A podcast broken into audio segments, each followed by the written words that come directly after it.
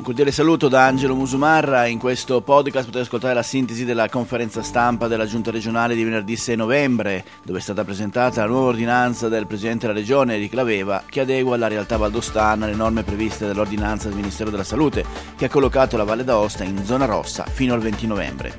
Oltre al Presidente della Regione, l'assessore regionale istruzione Luciano Caveri ha spiegato le disposizioni per la scuola con l'attivazione della didattica a distanza a partire dalle classi seconde delle scuole medie. Inoltre Roberto Balmassa, assessore regionale sanità, ha fatto chiarezza sulla presunta incompletezza della trasmissione dei dati relativi all'emergenza sanitaria al Ministero. Buon ascolto. Allora, innanzitutto volevo provare a fare un po' di chiarezza sulle notizie che sono uscite nella giornata di ieri, in particolare mh, relativamente nello specifico ad alcune dichiarazioni che il professor Brusaferro ha fatto all'interno di una conferenza stampa in cui è stato spiegato insomma, ehm, il modus eh, con il quale sono stati elaborati i dati, eccetera. Ovviamente il professor Brusaferro è un tecnico e parla giustamente da tecnico. Ehm, effettivamente ci sono state alcune problematiche relative alla trasmissione eh, di dati all'Istituto Superiore di Sanità. Però voglio fare alcune precisazioni. Premetto innanzitutto che al momento eh, non abbiamo ancora chiaro quale sia il periodo esatto di riferimento che l'Istituto Superiore di Sanità e il Comitato Tecnico Scientifico hanno utilizzato eh, per il calcolo diciamo, dello scenario di, di rischio in cui le, le, diverse regioni si trovano, nonostante questo sia stata una richiesta eh, che è arrivata in maniera assolutamente corale da parte di tutti i presidenti di regione. Abbiamo avuto una rassicurazione da parte del governo, in particolare del, del, del, del ministro Speranza e del ministro Boccia, che questi dati ci verranno trasmessi quanto prima, quindi avremo il quadro complessivo di come questi dati e questa parte analitica viene, viene trattata. Detto questo, però, va sottolineato che solo alcuni dati sono stati trasmessi con qualche giorno di ritardo o comunque ehm, diciamo sono stati trasmessi parzialmente e sono dati come dire, secondari, non sono i dati principali legati al numero di positivi, al numero di personale ospedalizzato, eh, al numero delle persone attualmente malate, eccetera, eccetera. Sono dati ad esempio che riguardano eh, questioni un pochettino più statistiche o legate al numero dei focolai presenti, eccetera, dei dati che vanno trasmessi settimanalmente e alcuni mensilmente che richiedono una certa elaborazione diciamo, prima, di essere, eh, prima di essere trasferiti. Diciamo che il collo di bottiglia che si è creato all'interno di alcune strutture mh, lo, lo avevamo eh, presente dalla settimana scorsa, ricordo che noi siamo, siamo qui da, da, da, da, poco più di dieci giorni, però la settimana scorsa effettivamente con l'aumentare dei casi di positività che sono aumentati in maniera molto veloce poi negli ultimi, negli ultimi 15 giorni, eh, in particolare con l'assessore alla sanità, ci siamo accorti insomma, di un collo di bottiglia effettivamente nel Dipartimento di Prevenzione, nel Dipartimento di, salute, di Sanità e Salute, ehm, nel quale appunto con l'aumentare dei casi è diventato difficile seguire tutti eh, il tracciamento dei contatti e tutte le fasi anche di elaborazione dei dati. Quindi anche grazie alla collaborazione un pochettino di tutti, sia della, della protezione civile che della, diciamo, della direzione della, dell'azienda, in pochi giorni siamo riusciti comunque ad implementare di molto anche le persone coinvolte in queste operazioni, eh, ad esempio sulla, sul Dipartimento di Prevenzione, quindi la parte che si occupa del tracciamento dei contatti, sono state aumentate di 11 unità di personale la settimana scorsa. Stesso discorso sul Dipartimento Salute dove sono state aggiunte 5 persone che si occupano proprio dell'elaborazione di questi, di questi dati. Oltre a questo, come sapete, insomma, ne abbiamo già parlato, è stato eh, avviato il drive-in eh, nella zona della Pepiniere, eccetera, che sono tutti aspetti che vanno gestiti comunque sempre da questo, da questo personale. Ecco, detto questo però rimarrei sulle questioni oggettive, eh, perché non sono certo pochi dati eh, che non sono stati trasmessi per questioni di, di sovraccarichi di lavoro alcune, alcune settimane fa, ad aver, cambiato, ad aver cambiato il profilo sanitario e epidemiologico della nostra regione. Ecco, per, per, essere chiari, probabilmente se non l'avesse fatto l'Istituto Superiore di Sanità o il Comitato Tecnico Scientifico, probabilmente nell'ordinanza di oggi, e lo dico con tutta sincerità, probabilmente saremmo stati noi a eh, istituire una zona rossa, un po' come ha fatto la provincia autonoma di, eh, di Bolzano, perché i, alcuni dati sono assolutamente inconfutabili e non hanno bisogno di essere elaborati da, da grandi scienziati. Eh, I dati inconfutabili sono i numeri di, di, di, persone positive rispetto alla popolazione che vede ancora la Val d'Aosta ai primi posti. Ancora più evidente il tasso di saturazione del sistema sanitario, che anche questo è in soglie che sono ormai critiche. Quindi voglio essere molto chiaro su questo, ecco, non ci fosse stato questo passaggio che ha avuto eh, dei problemi di natura politica no? nei rapporti con lo Stato, sulla gestione e sulla diciamo, la, la nascita di questo DPCM, eh, nei rapporti un po' tra il governo, il ministro, la, la conferenza Stato-Regioni, eccetera. Però questi sono aspetti, che, aspetti e problemi che riguardano la politica e che quindi spetta a noi risolvere, ognuno fa il suo. Vorrei invece fare un appello ai miei colleghi, e non parlo dei miei colleghi seduti qua vicino a me, ma parlo dei miei colleghi genitori, soprattutto dei genitori che hanno dei figli eh, adolescenti, perché è di tutta evidenza che, e questa è evidenza scientifica, parlo di evidenza scientifica, ci sono pubblicazioni eh, molto importanti che evidenziano come il virus in questo momento sia trasportato soprattutto dal mondo giovanile. E quindi la necessità di, un, diciamo, di, di, di, mantenere le buone pratiche che tutti abbiamo imparato, quindi la necessità di distanziamento, di, indossare la mascherina in, in, ogni occasione, eccetera, è un aspetto che forse noi genitori, più che fare gli epidemiologi, gli epidemi, gli epidemiologi sul web, forse dovremmo impegnarsi di più a trasmettere ai nostri, ai nostri figli eh, quali sono le vere e importanti pratiche che dobbiamo mettere in campo se vogliamo migliorare un po' la situazione. Ecco, perché credo che eh, è di tutta evidenza, e questo l'abbiamo già detto eh, anche in una conferenza stampa della settimana scorsa, i ragazzi non hanno questa sensibilità no, di, di, di vedere questo tipo di problema, si sentono invincibili Fatto salvo poi il fatto che portano il virus a casa e poi purtroppo i nonni finiscono in terapia intensiva con tutti i problemi eh, che ne possono conseguire. Quindi venendo invece al, al, DPCM e poi alla nostra ordinanza, bisogna dire che il senso generale di questo, di questo decreto è sostanzialmente, per sintetizzarlo in una, in una frase, è che tutto quello che non è necessario fare che non è urgente, non va fatto. Tutto il superfluo semplicemente non va fatto. Potremmo anche finire qua la conferenza stampa, se tutti avessimo chiaro questo, avremmo già risolto buona parte del, del problema sanitario.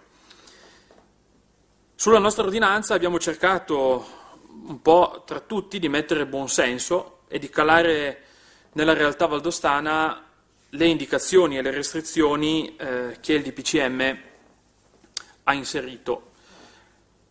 Dico calato sulla realtà valdostana perché il nostro territorio ovviamente è molto diverso da una realtà di una città metropolitana piuttosto che di realtà comunque più popolose con densità di, di popolazione più elevate.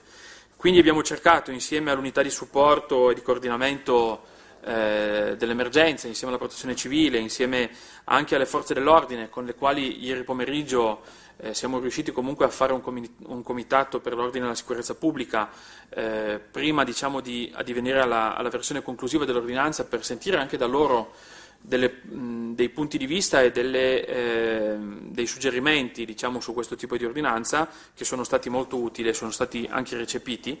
Abbiamo cercato di mh, mettere mh, diciamo, in pratica delle, eh,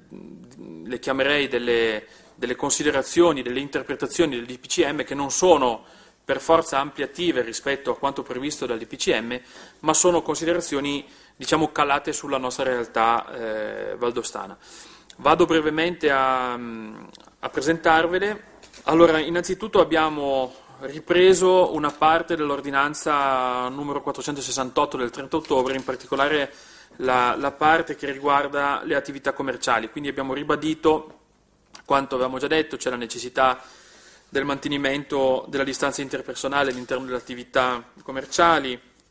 la necessità di andare una sola persona a famiglia all'interno degli esercizi commerciali, eh, quindi a fare la spesa anche in ambito alimentare, eccetera. Abbiamo aggiunto relativamente al nuovo DPCM che in ragione delle peculiarità del territorio della Regione e delle ridotte dimensioni della maggior parte dei comuni, al fine di usufruire di servizi non sospesi ai sensi del DPCM del 3 novembre 2020, è consentito lo spostamento nei comuni vicini. Quindi per tutte le attività, e sono tante, perché anche su questo, se posso dire, è in atto eh, un'informazione, e non parlo ovviamente dei giornalisti che sono collegati in questo momento, ma dei giornalisti nazionali, diciamo che c'è in atto un'informazione non troppo puntuale, diciamo così, di quello che è eh, questo DPCM, perché si parla per le zone rosse di una chiusura totale, eh, che solo gli alimentari e le farmacie sono aperte, non è così, perché di attività chiuse sono poche, sono ristoranti, bar, le, attività di ristorazione e poco altro. Tut, tutte le, atti- le altre attività sono elencate all'allegato 23 del DPCM, quelle commerciali sono sostanzialmente tutte aperte, quindi eh, laddove queste, queste, attività sono consentite, noi consentiamo per la nostra particolarità che vede nella maggior parte dei comuni valdostani eh, la non presenza ovviamente di tutte le attività commerciali, anche le più banali, perché ci sono dei comuni dove ahimè non c'è neanche più un negozio di alimentari, quindi la possibilità di spostarsi nei comuni vicini è per noi una necessità, non è un, eh, eh dire, una, una piangeria. Al punto successivo invece abbiamo aggiunto, anche qua dando una interpretazione calata sulla nostra, sulla nostra realtà, della questione delle mense e in particolare abbiamo previsto la possibilità per i ristoranti e le attività diciamo, di ristorazione che ehm, possano dire, ehm, fare un contratto con eh, i titolari di impresa che lavorano sul territorio titolari di appalti di lavori ovviamente, che questi possano eh, usufruire del servizio di ristorazione dei ristoranti sul territorio. Quindi se c'è un'impresa che lavora a Gressonei, ovviamente a Gressonei, come nella maggior parte degli altri comuni, non c'è una mensa propriamente detta, che è un'attività prevista eh, e mantenuta aperta nell'IPCM, questo servizio di mensa può essere in qualche modo eh, sostituita dai ristoranti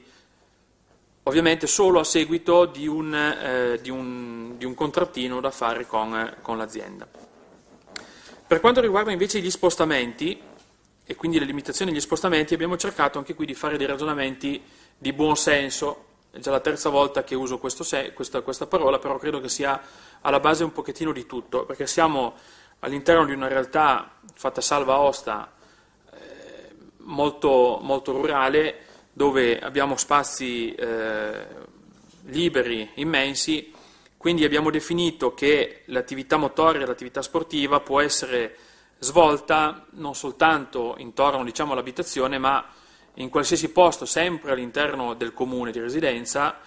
eh, su sentieri, sulle strade diciamo, secondarie, ovviamente sempre fatto salvo qualsiasi tipo di, di, di divieto relativo a assembramenti e, e quant'altro però c'è la possibilità di, di camminare diciamo, all'aria aperta in tranquillità senza avere problemi di questo tipo. Abbiamo poi anche qui deciso insieme all'unità di supporto e anche al COSP che l'attività venatoria è, eh, è, vietata per questi 15 giorni, quindi poi sarà poi l'ufficio di gestione venatoria che deciderà poi su, su eventuali proroghe del calendario venatorio successivo se finiti questi 15 giorni dovessimo rientrare in una fase diciamo, di emergenza più bassa. Abbiamo poi permesso invece alle guide alpine, sempre nell'ambito dell'attività diciamo, di, eh, di, esercizio no? fisico, di potersi muovere, coloro sì, anche al di fuori del comune di residenza e anche a quote superiori ai 2000 metri, perché invece, ho dimenticato di dirlo, per quanto riguarda l'attività motoria sportiva abbiamo messo il limite dei 2000 metri per evitare che ci sia attività di escursionismo in montagna, perché con queste giornate a volte belle in autunno magari eh, qualcuno nonostante il lockdown sia invogliato a fare delle passeggiate in alta montagna, ecco questo è da evitare non per il rischio di, ovviamente, di assembramenti in alta montagna, ma ovviamente per non rischiare di andare a caricare il sistema sanitario con infortuni o interventi anche del soccorso alpino, eccetera. Quindi stiamo in un livello di bassa montagna per un'attività diciamo, eh, all'aria aperta senza, senza, andare a cercarsi eh, problemi più, più, in alto. Questo appunto fatte salve le guide che possono continuare ad allenarsi diciamo, nel loro territorio. Poi abbiamo indicato un comma per le attività diciamo, finalizzate eh, alle, ai, ai, piccoli orti, alle vigne, ai frutteti, che anche se siamo in una, in una stagione dove questo magari non è, non è mh, proprio un'emergenza, però ad esempio il taglio della legna, invece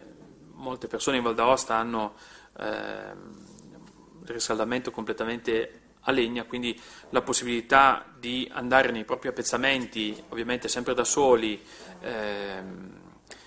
questo deve essere consentito e questo l'abbiamo consentito anche al di fuori del comune di residenza perché ci sono tante realtà dove la seconda casa è, non è nel comune di residenza e quindi la possibilità di spostarsi sulla, pro, sulla propria proprietà in, in, un altro comune è un aspetto che non, a parere nostro non crea nessun tipo di problema eh, sanitario e quindi lo abbiamo consentito in questa ordinanza, così come abbiamo consentito lo spostamento verso appunto l'abitazione eh, non di residenza, quindi la seconda casa sempre all'interno del territorio regionale, anche qua per, per esigenze, perché avvicinandoci alla stagione invernale eh, ci sono manutenzioni urgenti da fare come lo scarico delle acque, eccetera, che effettivamente in questi 15 giorni sono proprio i 15 giorni in cui in genere queste cose vengono fatte, perché quando iniziano ad arrivare i primi freddi, quindi eh, il vietare questo spostamento per questa manutenzione sulle seconde case, soprattutto quelle più in alto, diventava, diventava effettivamente un problema. Poi ecco, abbiamo un comma che riguarda la, scuola, la scuola che lascerei illustrare magari all'assessore competente. Anzitutto vorrei dire, eh, ringraziare il Presidente perché è stato un lavoro veramente di equip, la scrittura di questa ordinanza con tutti gli assessori mobilitati eh, nelle proprie competenze, è stato un lavoro molto, molto serio.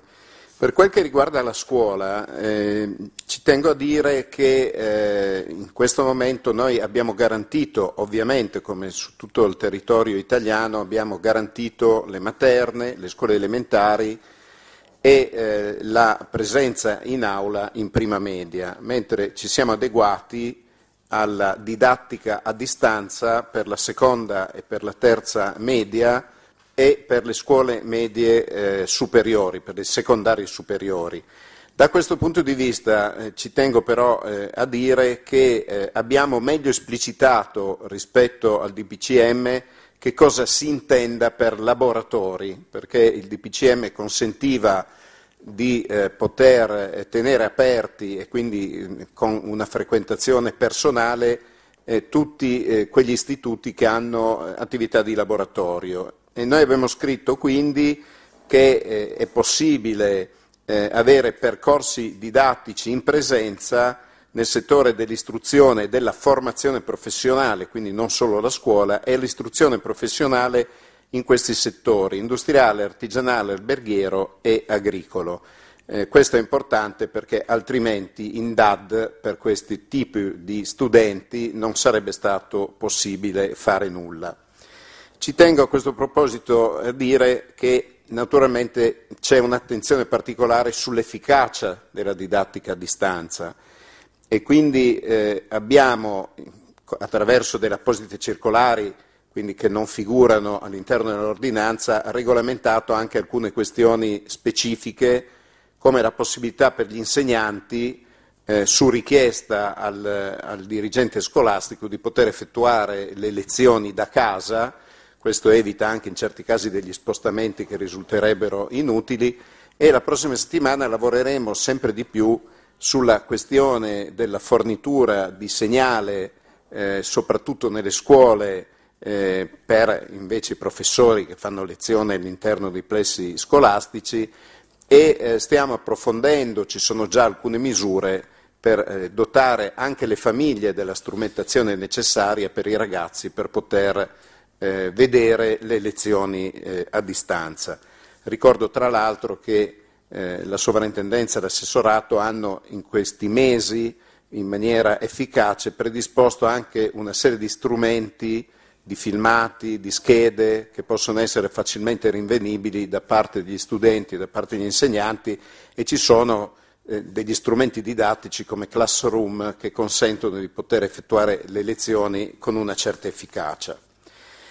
Se il Presidente lo consente vorrei anche parlare di una questione concernente eh, le mascherine per eh, i bambini eh, più piccoli eh, che, devono, che, prima non dovevano seduti al banco tenere eh, le mascherine e oggi invece in aula devono eh, tenere le mascherine.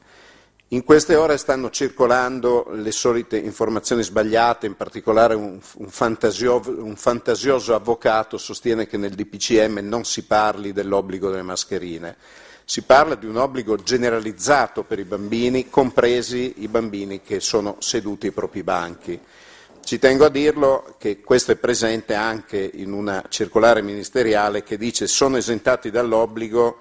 eh, solo i bambini al di sotto dei sei anni, quindi le materne non si mettono le mascherine, mentre gli altri devono, i bambini purtroppo per ragioni sanitarie, quindi tutti quei movimenti di opinione, alcuni dei quali raccontano anche cose non vere, tipo che i bambini respirano l'anidride carbonica attraverso le mascherine, cose che abbiamo sentito anche per gli adulti, non sono veri e quindi la situazione è questa. Solo un cenno conclusivo per far vedere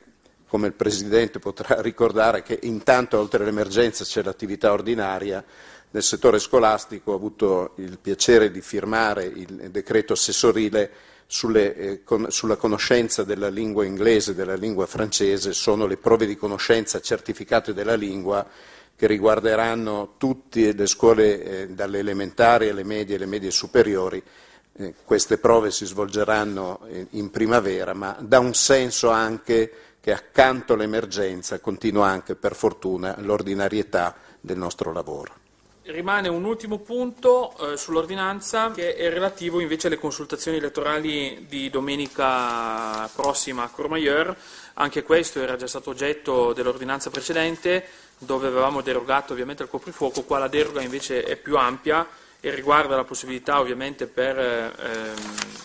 sia per gli elettori di Courmayeur sia per il personale Ehm, eh, diciamo, eh, impegnato all'interno dei seggi di poterlo fare ovviamente nelle giornate interessate dalle, dalle votazioni. Quindi questi sono sostanzialmente i contenuti dell'ordinanza che firmerò eh, fra pochi minuti e che entrerà in vigore da, da domani mattina, insomma da stanotte.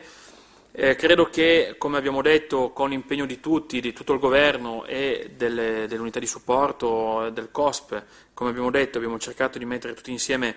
il buon senso, per quanto era di nostra competenza, adesso il buon senso credo che lo debbano mettere tutti, eh, tutti i valdostani insieme all'impegno che eh, è richiesto a tutti, perché la responsabilità se, del fatto che se fra 15 giorni o meglio a dicembre saremo o meno in zona rossa è una responsabilità che compete a noi tutti, a tutti i valdostani e non certo ai dati o, o ad altre cose diciamo, di natura più, più tecnica e scientifica. Spetta alla nostra responsabilità. Lascerei la parola all'assessore Barmasso per fare il punto invece sulla situazione sanitaria. Allora, il Presidente Lavevaz già nella sua prefazione, chiamiamola così, aveva già eh, spiegato chiaramente quali sono i problemi. Allora, dobbiamo, per quanto riguarda la famosa trasmissione dei dati, non dobbiamo pensare che la Valle d'Aosta sia in zona rossa per la trasmissione dei dati. Se il problema fosse quello, io sarei l'assessore alla sanità più felice d'Italia. I problemi della zona rossa sono legati alla nostra situazione sanitaria. Eh, inutile, adesso vi facciamo un piccolo, un piccolo rappello. Eh, al 3 settembre la Regione aveva 1246 casi, al 5 novembre si è passati da un totale di 3400 casi con un aumento di 2155 casi. Un'incidenza della malattia su 100.000 abitanti di 751. Eh, questi sono dei dati epidemiologici. Noi abbiamo avuto un sovraccarico sulle nostre strutture sanitarie, anche amministrativo e anche diciamo, di trasmissione dei dati, che è stato veramente enorme in pochissimo, in pochissimo tempo. In questo momento noi abbiamo 162 persone ricoverate eh, per patologia da Covid in ospedale, di cui 14 in rianimazione. Questi sono dei numeri molto importanti per la nostra sanità. La nostra sanità sta facendo fronte anche perché tutti i nostri operatori sanitari, dai medici ai infermieri, tutti coloro che operano in sanità, sia a livello ospedaliero che sul territorio, non stanno dando il 100%, stanno dando il 150%, così come era già successo nella precedente ondata eh, di epidemia. E quindi per questo motivo li ringrazio, perché senza il loro senso di responsabilità probabilmente non riusciremmo a risolvere i problemi. In questo momento la sanità valdostana è estremamente sotto stress, sia, dal, sia per quanto riguarda l'ospedale che per quanto riguarda la sanità territoriale, ma stiamo ancora mantenendo un servizio, quindi tutti i pazienti vengono curati, ricoverati, stiamo dando tutte quelle che sono le cure necessarie, mantenendo anche alcuni ambulatori aperti per mantenere dei servizi anche ovviamente per le patologie non Covid. Quindi stiamo facendo uno sforzo enorme. E poi si ammalano anche gli operatori sanitari. Eh, in questo momento noi abbiamo 9 medici eh, positivi, 42 infermieri, 3 OTS, un'ostetrica, 4 fisioterapisti, 4 tecnici. Per cui al di là di quelli che sono poi i problemi di assistenza abbiamo anche una diminuzione del personale legato al fatto che poi ci si ammala, perché medici, infermieri, tutti i sanitari non sono esenti da questo tipo di infezione. Quindi quello che mi, mi è importante ribadire, in questo momento stiamo dando tutti i servizi sanitari che dobbiamo dare, la popolazione ovviamente deve fare affidamento sul nostro sistema sanitario, ci sono state delle difficoltà, anche la trasmissione dei dati come dicevo, non è altro che uno dei, dei, parametri, ma è secondario al carico che ha avuto il nostro sistema, sistema sanitario che è stato veramente eccezionale negli ultimi giorni eh, e questo è il motivo per cui noi siamo in zona rossa. Eh, come ha già anticipato il Presidente Lavevaz, se non ci avessero messo in zona rossa probabilmente avremmo dovuto metterci noi perché anche le, le, diciamo, le, disposizioni che noi prendiamo in questo momento per ridurre il tasso di ricoverati eccetera non hanno un effetto immediato ma avranno un effetto fra un paio di settimane e quindi era urgente prendere dei provvedimenti in tal senso. Per quanto poi arriva a questo, quello che concerne la trasmissione dei dati, eh, ovviamente noi siamo qui da un paio di settimane, alcune criticità si sono comunque verificate, abbiamo cercato di porre rimedio, adesso per la famosa trasmissione dei dati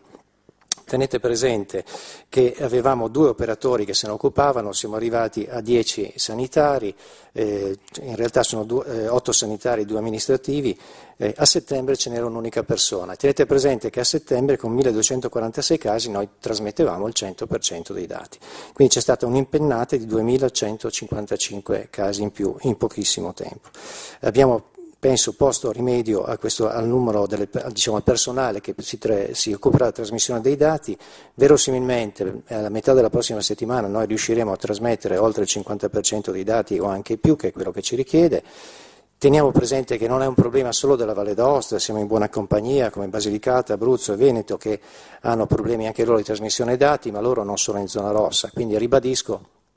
il problema non è la trasmissione dei dati in questo momento, magari lo fosse, è la nostra situazione epidemiologica e sanitaria. E questa è la cosa che ci tenevo soprattutto a ribadire in questo momento.